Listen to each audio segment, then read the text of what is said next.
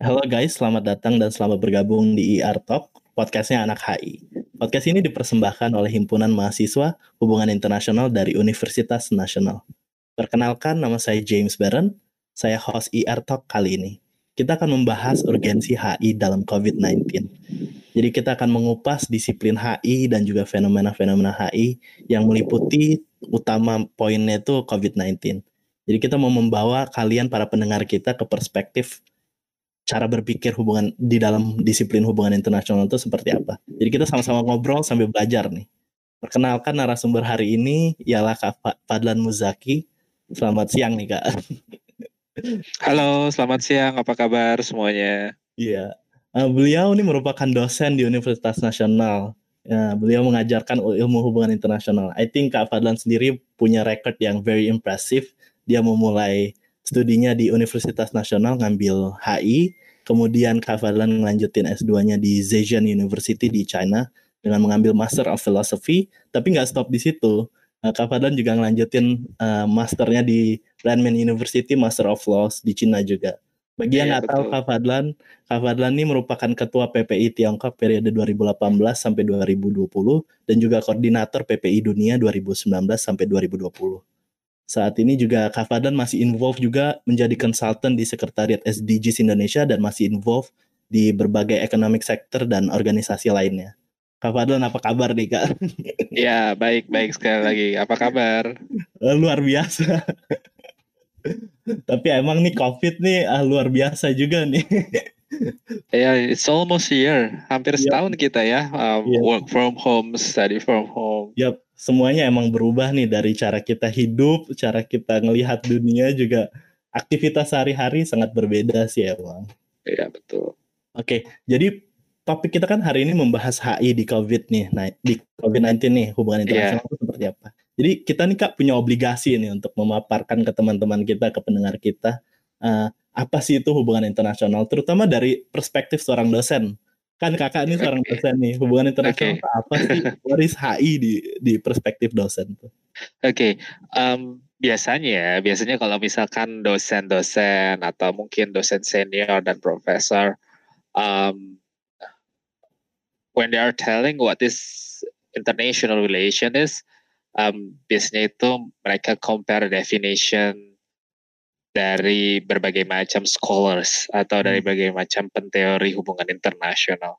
Tapi di sini saya mau coba bawa hal tersebut, uh, walaupun masih dalam perspektif dosen, saya mau coba bawa hal tersebut ke dalam yang lebih um, bisa dibilang bisa lebih santai dan bisa lebih dipahami oleh yep. uh, mahasiswa.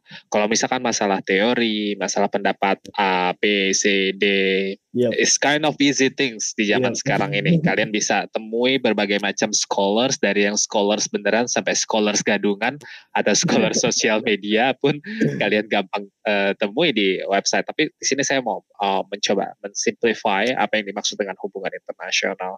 Hmm. Jadi hubungan internasional adalah hubungan kerjasama antar negara yang sangat diperlukan karena negara-negara di dunia ini saling bergantungan satu dengan yang lainnya. Kenapa e, saling bergantungan? Karena sumber daya dari setiap negara itu sangat berbeda. Bisa dibilang ada dua macam sumber daya. Apa itu sumber daya manusia dan sumber daya alamnya. Nah, hal ini dijalin hubungan internasional ini dijalin atas sikap saling menghormati dan juga menguntungkan untuk mencapai kepentingan nasional di negara masing-masing. Nah, dalam pengertian umumnya, hubungan internasional ini bisa didefinisikan menjadi interaksi antar bangsa yang bersifat global atau interaksi manusia sebagai representasi bangsa melampaui batas-batas negara.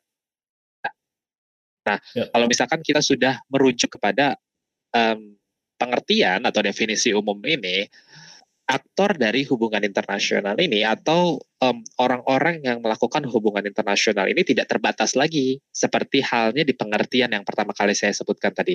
Kalau misalkan pengertian yang saya sebutkan di pertama tadi adalah kayak hubungan kerjasama antar negara berarti aktornya atau orang-orang yang melakukannya kita sudah bisa tebak sendiri. Oh pemerintah berarti. Dalam hal ini kaitannya adalah um, Kementerian Luar Negeri atau kementerian-kementerian yang berkaitan erat, erat dengan hal-hal yang berbau dengan hubungan internasional, seperti perdagangan internasional, perjanjian internasional, dan lain semacamnya. Nah, tapi kalau misalkan definisi kedua tadi, definisi yang secara umum yang dijelaskan tadi, itu sangat hmm. luas. Kenapa? Karena hmm. tidak hanya berpatokan atau tidak hanya cukup sampai kepala negara saja, Kementerian Luar Negeri saja, atau um, instansi-instansi pemerintahan saja. Siapa aktornya? Aktornya itu macam-macam. Bahkan sampai kita as a personal um, individu itu bisa disebut juga sebagai sebagai apa namanya sebagai aktor dari hubungan internasional. Kenapa? Apalagi dengan berkembangnya ilmu hubungan internasional sekarang itu sudah ada namanya um, pengembangan pengembangan teori. Nah teori-teori terakhir teori-teori eh, terakhir yang yang menurut saya cukup cukup apa cukup berpengaruh kepada pengembangan uh, ilmu hubungan internasional adalah teori yang dikembangkan oleh Barry Busan, Profesor Barry Busan. Um, di situ menjelaskan bahwasanya internasional ada ada ada beberapa sistem dan ada beberapa aktor di antaranya international society and international citizens. Nah dari dua dari dua apa namanya uh, aktor ini itu dapat dikatakan bahwasanya international citizens kita um, sebagai individu itu adalah aktor yang bisa melakukan hubungan internasional. Apa saja tuh? Kenapa kita bisa di, disebut sebagai aktor atau sebagai orang yang bisa melakukan hubungan internasional? Teman-teman misalkan saya ambil contoh yang paling simple. Kalau misalkan kita mau ngambil yang rumit-rumitnya banyak kita ambil yeah. contoh yang paling simple. Um, teman-teman pasti tahu Amazon, teman-teman pasti tahu Alibaba, um, teman-teman tahu um, hal-hal Netflix uh, yeah. dan lain semacamnya. Kalau sekarang mungkin Netflix sudah masuk ke Indonesia, yeah. um, Alibaba pun masuk ke Indonesia. Tapi kalau ketika kalian misalkan melakukan transaksi atau misalkan melakukan uh, hubungan jual beli terhadap platform-platform tersebut, itu sudah dikatakan sebagai hubungan internasional. Loh, kok bisa gitu? Hmm. Nah, kan di definisi tadi adalah um, hal-hal yang dilakukan dan itu melewati lintas batas negara. Dan sekarang hmm. ini masa globalisasi seperti sekarang ini adalah masa serba digital di hmm. mana hmm. tidak ada lagi batas negara atau tidak ada lagi batasan-batasan dalam sebuah wilayah kebangsaan. Sehingga hal-hal yang kalian lakukan selama itu bisa membatas uh, bisa melewati atau uh, di luar dari batasan negara itu adalah hal yang berkaitan dengan hubungan internasional. Kenapa tadi saya bilang teman-teman bertransaksi Netflix, teman-teman bertransaksi di misalkan Amazon, itu adalah suatu proses hubungan internasional. Kita tarik lagi misalkan, oke, okay, sekarang misalkan uh, kalian, oke, okay, gue udah bisa beli Netflix, gue udah bisa belanja di Amazon, gue udah bisa belanja di Alibaba, gak ada hubungannya juga sebenarnya sama hubungan internasional. Tapi tanpa disadari dengan konsep misalkan tadi yang international citizens, kalian melakukan hal tersebut karena apa?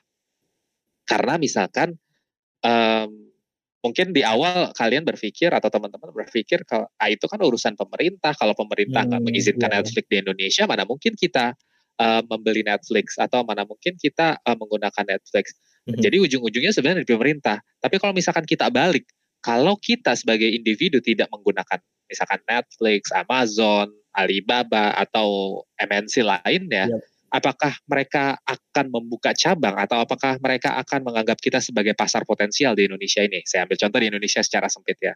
ya. Tentunya tidak.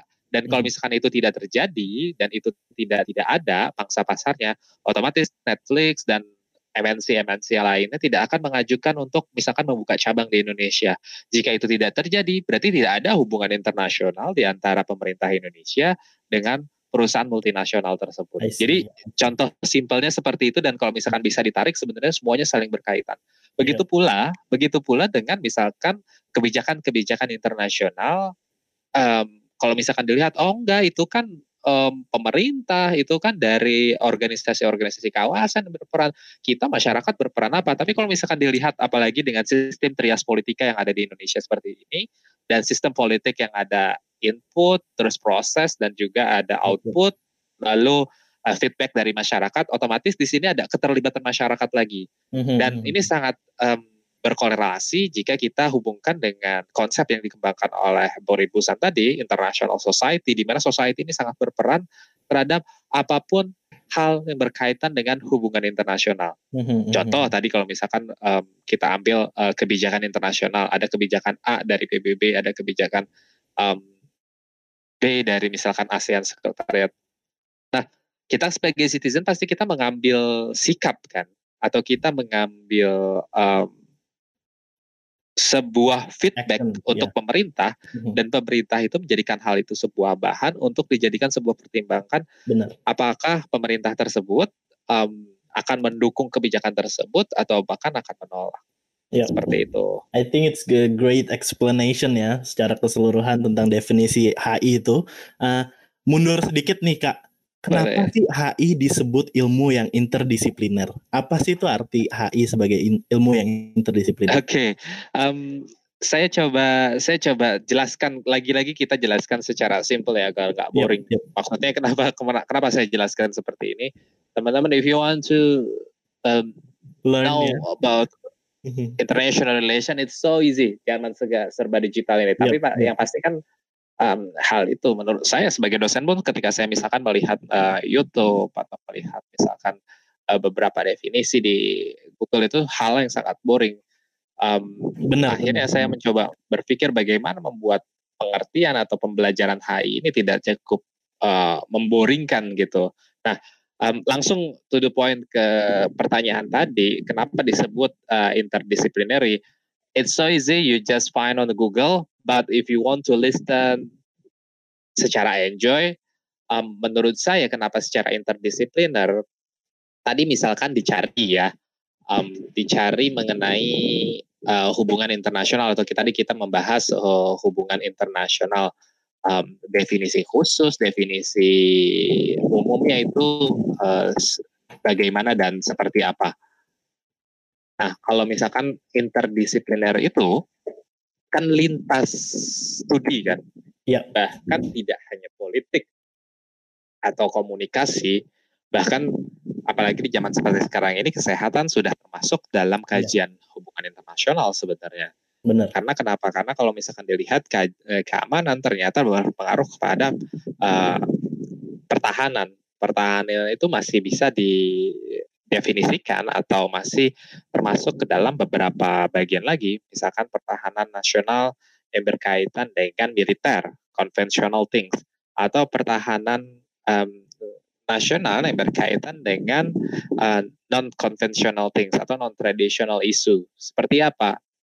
misalkan teroris atau misalkan ekonomi, kesehatan dan lain semacamnya itu juga masuk ke dalam um, pertahanan. Dan ketika hal itu dibahas, otomatis hal itu juga akan menjadi sebuah hal yang dibahas dan melampaui batas negara sehingga itu masuk dalam kajian uh, hubungan internasional dan dalam dalam dalam apa namanya dalam uh, interdisciplinary maksudnya HI Hmm. sebagai interdisciplinary karena ketika kita berbicara hubungan internasional berarti kalau misalkan di Indonesia ini akar atau kakeknya dari hubungan internasional itu adalah politik Ya. tapi jika ditarik lagi em, bahkan beberapa negara em, seperti Rusia Mhm. terus eh, negara-negara timur atau China itu bahkan sebenarnya rootnya adalah dari em, ilmu hukum. Nah, tapi kita Hmm. nggak nggak perlu jauh ke ilmu hukum tersebut. Kita coba sekarang em, mendefinisikan sejarah eh, ilmu politik. Ketika kita berbicara ilmu politik karena HI adalah cucunya dari ilmu politik atau bisa dibilang anaknya dari ilmu politik. Ketika kita berbicara eh, mengenai politik, definisi dari ilmu politik tersebut apa sih? Power, kekuasaan.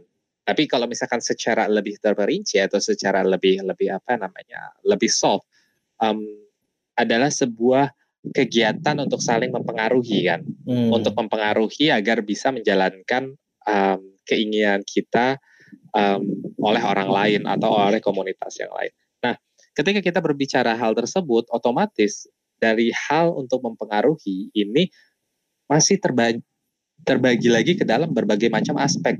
Aspek apa? Aspek misalkan ekonomi, aspek kesehatan, perdagangan, em, digitalisasi dan lain semacamnya. Kenapa eh, sampai jadi em, hubungan internasional ini makanya kenapa bisa jadi sampai luas sekali gitu. Hmm. Karena memang ketika kita bicara hubungan internasional, apa saja sih hubungan internasional? Contoh simpelnya, misalkan saya agak loncat-loncat nih. Contoh ya. simpelnya, um, when you talk about relations, bukan hubungan internasional relation, maksudnya hubungan di antara ya. sesama manusia, um, atau hubungan pasangan lah. Apakah itu hanya, hanya apakah itu hanya sebatas cinta? Enggak kan? Pasti Enggak. di dalamnya ada komitmen. Apa saja ya. komitmennya? Pasti komitmennya misalkan kalau misalkan eh, hubungannya sudah serius ke dalam jenjang rumah tangga pasti ada komitmen ekonomi. Lalu di dalam komitmen ekonomi ini akan berdampak kepada komitmen pendidikan, kesehatan, dan lain semacamnya. Hmm. Sama seperti hubungan internasional ketika misalkan suatu negara memiliki hubungan dengan negara yang lain, apakah itu hanya sebatas hubungan? Ya. Untuk mempererat hubungan atau untuk mendapatkan hubungan tersebut harus didukung oleh apa? Misalkan ekonomi, perdagangan, hukum, kerjasama, ya. dukungan dan lain semacamnya sehingga itu menjadi multidisiplin atau uh, multidimensi um, dan apa ya kayak everything put in one ya. basket ya, gitu. Ya, Jadi wadah. semuanya itu ada di satu satu hmm. apa namanya satu satu wadah yep. yang bisa kita sebut sebagai um, hubungan internasional. Ya. Nah, Kak, ngomongin interaksi ini, kan kita ada di uh, pembahasan HI yang di ilmu hubungan internasional tuh fenomena ekonomi, politik, sosial, eh, udah makanan sehari-hari. Tapi yeah. karena di masa pandemi ini ada nggak sih perbedaan interaksi di sistem internasional itu sendiri? Apakah is it business as usual atau ada perbedaan yang terjadi?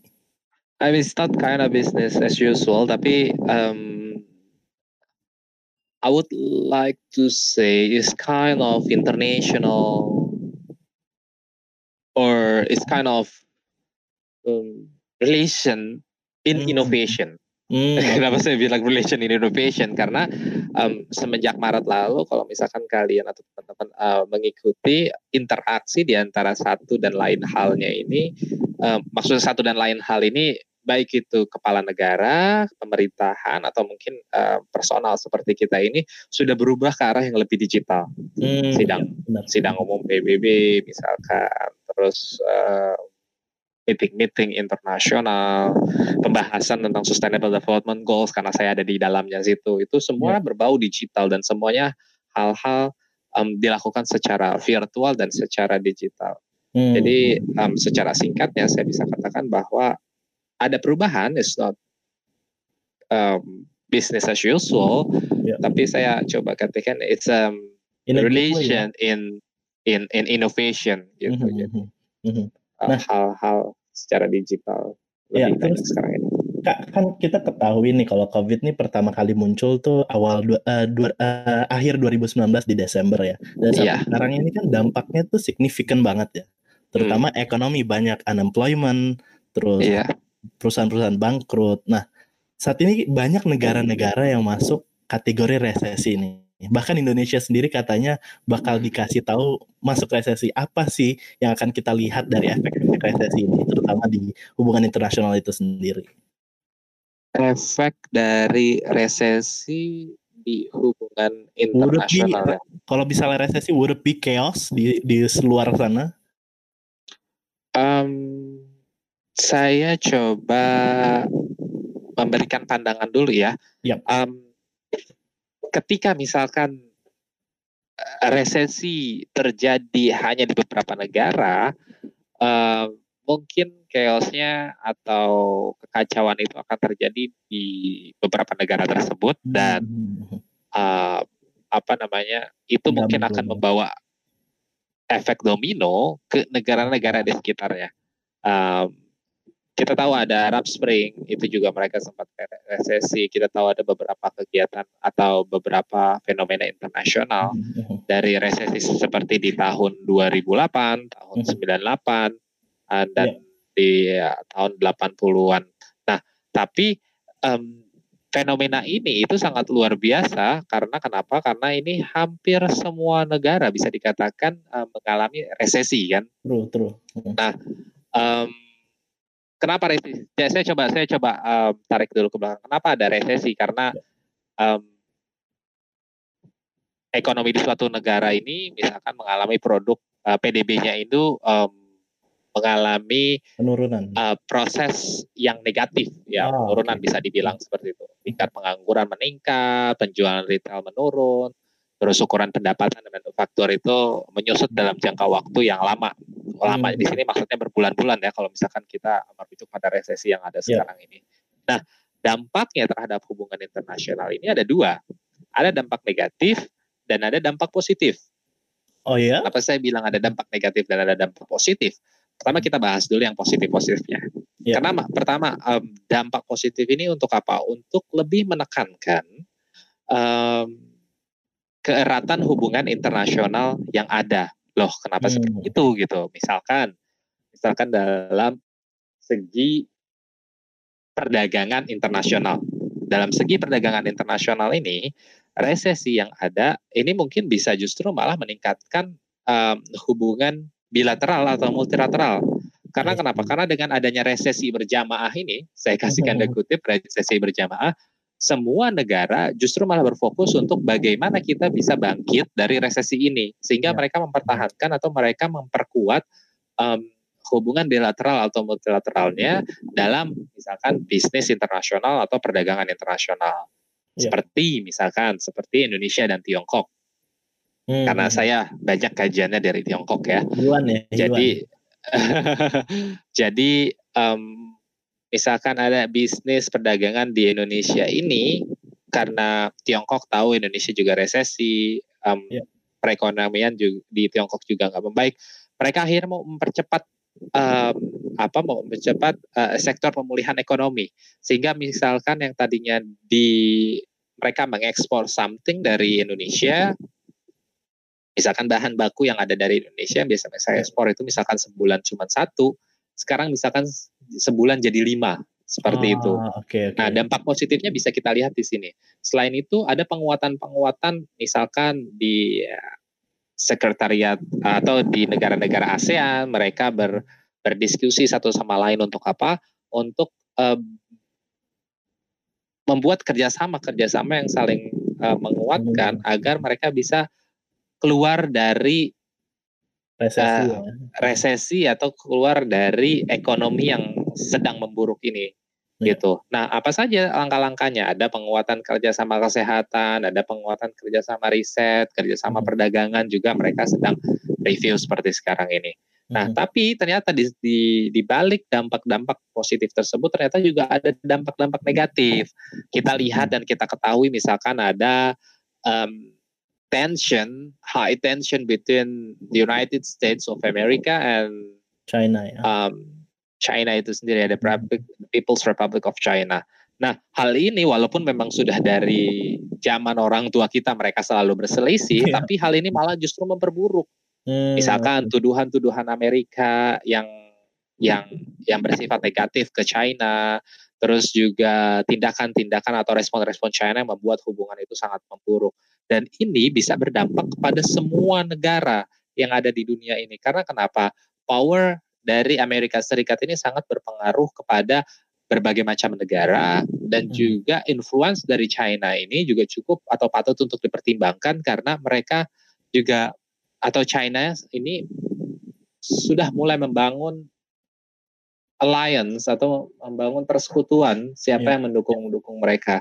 Ketika hal atau kedua negara tersebut memanas, justru juga akan akan apa namanya akan uh, memperburuk. Keadaan um, baik itu domestik maupun internasional. Yep, yep. Ada satu hal lagi, itu kalau misalkan dari sisi G2G, kalau misalkan dari sisi kita international society atau international community, ternyata kita juga punya dampak negatif dari um, resesi sini. Ada resesi ini, kalau misalkan teman-teman dengar itu ternyata ada um, transnational crime itu ternyata meningkat hmm, dan okay pemerintah tidak bisa fokus untuk uh, menanggulangi atau mencegah transnational crime karena mereka sedang fokus untuk mengembalikan uh, kepercayaan diri mereka dalam tanda kutip untuk uh, pengembangan ekonomi di negara masing-masing. Alhasil transnational crime ini meningkat khususnya dalam bidang digital. Jadi emang di interaksi ini dari resesi sendiri itu ada pasti uh, positif dan negatif ya, terutama di Indonesia juga sendiri Tapi Betul. tadi kakak ngomong tentang uh, kebijakan luar negeri ini uh, US. Hmm. I think hmm. waktu Juli lalu tuh US uh, ngelakuin kebijakan luar negeri yang very bold ya. Kita yeah. bahwa US menarik dirinya nih dari keanggotaan WHO karena alasannya yeah. WHO dipengaruhi oleh Cina, justifikasinya WHO mempolitisasi pandemi. Sebenarnya WHO tuh perannya apa sih di pandemi ini? um, kalau misalkan ditanya WHO perannya di pandemi ini apa, um, yang pasti mereka mengkoordinasi ya, mengkoordinir uh, tindakan-tindakan yang dilakukan, yang baik dilakukan baik dalam tingkatan regional maupun dalam tingkatan negara. Kalau misalkan teman-teman ketahui, misalkan um, di Indonesia ini ada gerakan pakai masker, ada gerakan 3M, terus tiba-tiba hmm, um, rapid test rapid test itu harus dengan seizin BNPB terus tiba-tiba rapid test itu tidak dipercaya terus tiba-tiba yeah. kita pindah ke swab yeah. terus kita tiba-tiba harus setiap kantor itu harus ada apa namanya Pembatasan. protokol protokol yeah. kesehatan pembatasan sosial dan lain semacamnya ternyata kalau misalkan teman-teman telusuri dari situ itu tuh ujung-ujungnya atau kebijakan-kebijakan tersebut itu berasal dari apa dari rekomendasi WHO Hmm, I see. That's the rule. Kalau misalkan kita bicara the rules of WHO dalam pandemic COVID-19, yeah. you yeah. just easily open the website of uh, WHO. Mm-hmm. Terus kalian bisa lihat rulesnya. Yeah. Tapi secara real atau secara yang simplify explanation yang seperti saya sebutkan ini ya yang kita bahas seperti sekarang ini, oh ternyata misalkan um, di harus ada pengukur suhu di setiap uh, keramaian-keramaian atau di setiap mall. Itu ternyata juga ada rekomendasinya dari WHO dan kalau hmm. misalkan ditelusuri misalkan dari mall, mall ke pemerintah daerah, pemerintah daerah ke BNPB, BNPB ke gugus tugas, gugus tugas hmm. ke pemerintah Indonesia, pemerintah Indonesia ditarik kesimpulannya oh ternyata ini rekomendasi atau seruan dari WHO untuk melaksanakan uh, hal-hal tersebut seperti ya. itu. Jadi nah. rulesnya secara simpel seperti itu. Iya. Nah, Kak, kalau misalnya US keluar dari WHO, apa sih dampaknya itu bagi WHO sendiri dan juga internasional? Apakah ada yang signifikan atau sebenarnya WHO juga bisa beroperasi walaupun US keluar? Um, WHO tanpa United uh, tanpa apa tanpa Amerika Serikat. Yep. Kita ambil simpelnya aja. WHO adalah dari namanya aja saja udah World Health Organization adalah sebuah yeah. organisasi di mana mereka ini bukan negara. Otomatis hmm. mereka ini mengandalkan iuran anggota atau sumbangan dari anggota di mana anggotanya adalah negara-negara tersebut. Nah, hmm. ketika AS keluar dari WHO seperti yang mungkin kalian sudah ketahui kan keluarnya di 6 Juli 6 Juli lalu ya. Um, yep, yep. Sedangkan um, WHO eh, apa Amerika Serikat ini sudah bergabung dari tahun 1948 kan. Yeah. Dan ternyata jika dilihat misalkan ternyata Amerika ini menyumbang sudah misalkan lebih dari 200 juta US dollar ke ke mana ke WHO. WHO dan ketika keluar dan sebelum keluar pun hampir satu bulan sebelum keluar pun Amerika sudah memutus atau stop sumbangan kepada WHO hmm gitu. Jadi kalau misalkan dilihat dampaknya sebenarnya ada ada dampak pengurangan mm-hmm. um, anggaran yang ada dalam WHO tersebut. Tapi mm-hmm. ternyata jika dilihat-lihat, um, misalkan um, AS ada misalkan 200 juta dolar, tapi um, ada berbagai macam elemen. Saya tidak tidak bilang uh, negara, tapi berbagai macam elemen karena tidak hanya negara yang menyumbang, okay. yang mencoba menutupi kekurangan-kekurangan atau menutupi hmm. anggaran yang biasanya diberikan oleh US. apa namanya oleh US itu dan itu itu secara apa namanya secara global atau secara umum kita lihat yeah. ya. Tapi kalau misalkan dari secara atau sudut pandang Amerika Serikat, apakah Amerika Serikat akan rugi? Mungkin ruginya nggak bisa koordinir dengan WHO aja. Tapi hmm. karena memang dan segala macam ada di Amerika Serikat, um, kita harus lihat secara detail lagi. Kenapa? Karena misalkan ditelusuri lagi, ternyata Amerika Serikat memang punya hutang sekitar, misalkan uh, saya nggak tahu tepatnya berapa ada, tapi ada ratusan juta dolar kepada WHO.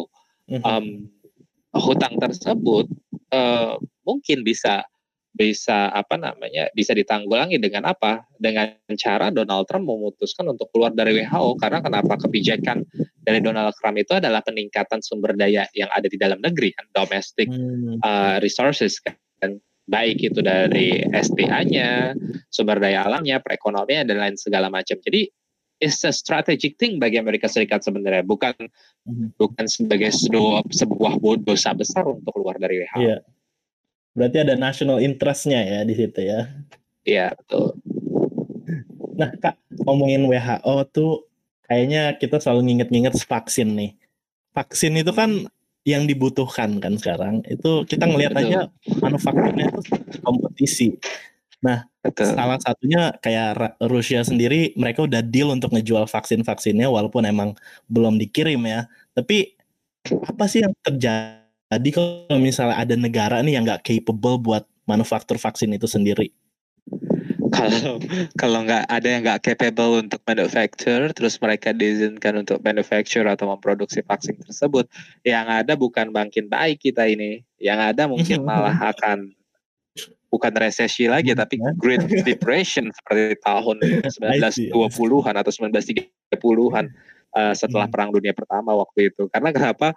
Kalau misalkan itu terjadi, nggak capable, terus uh, mereka memproduksi vaksin dikonsumsi oleh miliaran orang di dunia ini, terus mereka bukannya sembuh tapi malah jadi sakit eh, karena vaksin tersebut, yang ada ekonomi malah makin lumpuh, malah makin runtuh, malah makin lumpuh, dan ya, the Great Depression jadinya bukan resesi lagi. Um, kalau hal tersebut terjadi.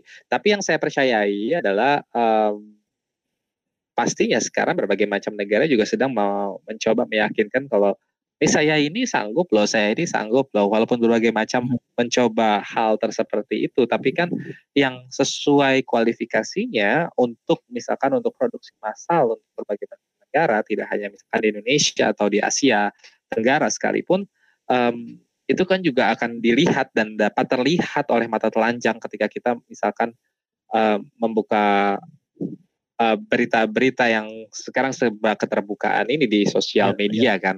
Misalkan, hmm. misalkan kalau ada pendapat, wah nggak mungkin karena kenapa? Karena kita aja masuknya susah ke China gitu. hmm Itu bukan kesulitan kita masuk ke China, tapi kapabilitas kita yang nggak bisa masuk ke informasi China.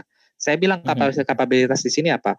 Kapabilitas nggak usah jauh-jauh ke bidang IT-nya, karena dari bahasa pun masih jarang orang Indonesia, misalkan dari Indonesia ya, yang bisa bahasa bahasa China atau bahasa Mandarin. Bagaimana kita mau mengerti dan mendapatkan informasi kalau misalkan orang Indonesia aja masih jarang atau sulit ya. memahami bahasa Mandarin? Kenapa saya bilang seperti ini? Jangankan kita yang orang awam atau jangankan kita yang um, yang masyarakat biasa, bahkan orang atau pendidik atau bahkan um, jurnalis yang memang sudah dilatih khusus untuk bahasa Mandarin. Misalkan jurnalis-jurnalis Indonesia ada yang pernah dilatih khusus ke China untuk belajar bahasa Mandarin. Mereka pulang ke sini, itu aja masih sering ada kesalahpahaman atau masih sering ada salah um, interpretasi atau um, penerjemahan hmm. bahasa Mandarin di Indonesia ini. Sehingga akhirnya banyak hoax dan lain segala macam.